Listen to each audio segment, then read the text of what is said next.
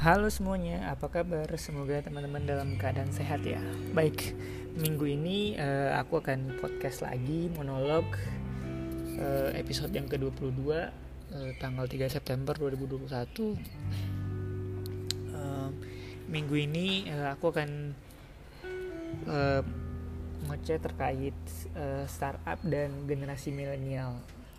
Kayaknya topik yang sangat menarik apalagi belakangan ini uh, apalagi kalau uh, kalau teman-teman nonton drakor startup pasti juga akan akan apa akan relate. Banyak orang yang mau membangun startup apalagi para para generasi milenial. Nah startup sendiri di Indonesia banyak contohnya. Banyak banyak yang udah yang udah kayak udah nggak startup lagi tapi uh, mereka masih menyebut uh, perusahaan mereka startup. Yang udah gede-gede seperti Tokopedia yang keren. Juga ada Gojek. Gojek yang yang mereka uh, gabung jadi Go GoTo terus juga ada Bukalapak yang udah IPO juga. Dan ada masih banyak lagi uh, startup yang dari anak-anak muda di Indonesia. Yang udah mendapat investor dari luar negeri.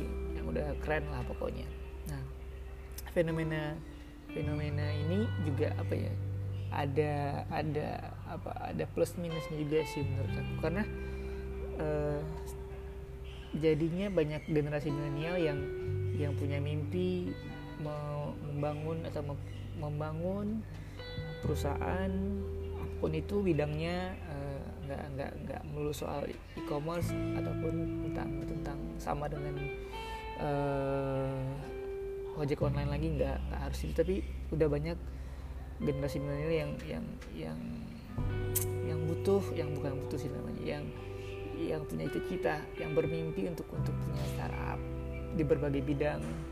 Bidang kesehatan bidang pendidikan apa apa pun bidangnya tetap di tetap di bidang uh, startup. Nah ini plusnya itu ya banyak semakin banyak perusahaan semakin banyak uh, anak muda dari generasi milenial atau generasi generasi Z yang yang bisa merambah ke pasar uh, domestik Indonesia bahkan pasar uh, luar negeri pasar Asia bahkan dunia sampai ke US bisa.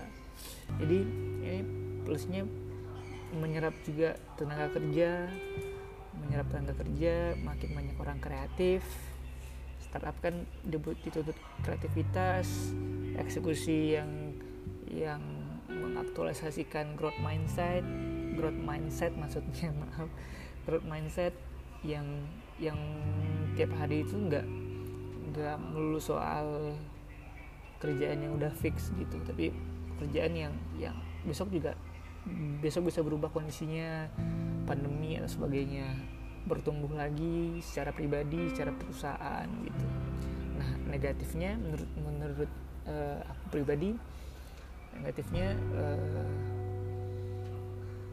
makin banyak uh, nya startup ya kadang uh, idenya kurang matang negatifnya ya, tapi udah udah udah udah apa namanya udah berani gitu belum mempelajari lebih tapi udah udah udah berani spend duit lebih banyak.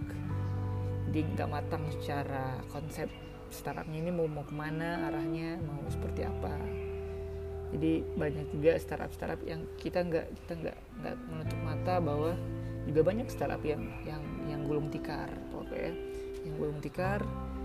Jadi buat teman-teman yang yang ingin mau mau teman-teman personal dengan dengan partnernya yang akan membangun startup ya coba di, di apa namanya dipikir lagi uh, ini mau arah ke mana seperti apa uh, dalam sisi finansial uh, eh, HR-nya gimana uh, dan timnya gimana baru eksekusi.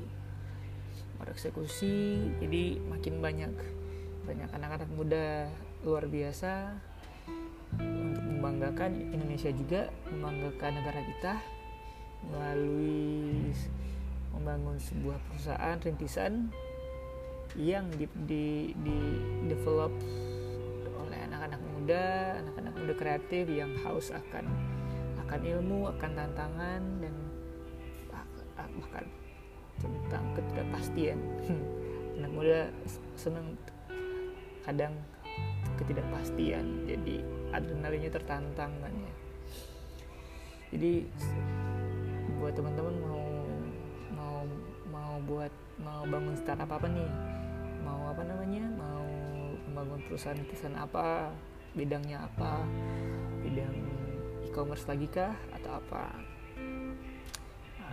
Semoga teman-teman yang pengen punya startup aku doain. Uh, semoga dilancarkan dimatangkan dalam banyak hal. Juga semoga bisa berkembang perusahaannya bisa berkembang pelan-pelan mendapatkan investor angel investor. And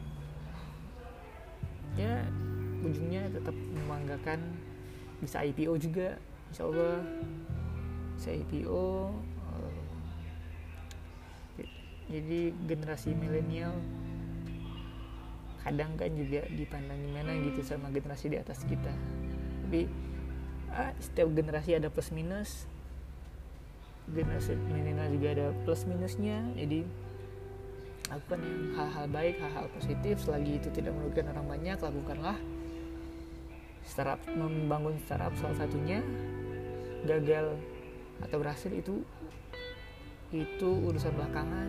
Yang penting kita memulai dulu aja.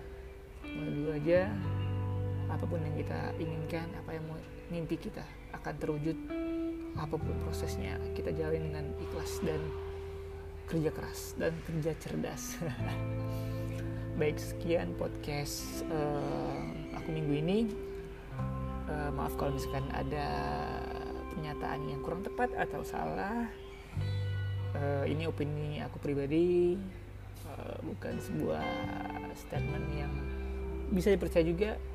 Ini opini uh, mungkin sekian podcast minggu ini. Terima kasih buat teman-teman yang udah dengerin sampai uh, ending sampai akhir podcast ini. Semoga teman-teman dalam keadaan sehat. Semoga kita bisa kelar ppkm-nya mungkin sekian semuanya. Dadah semuanya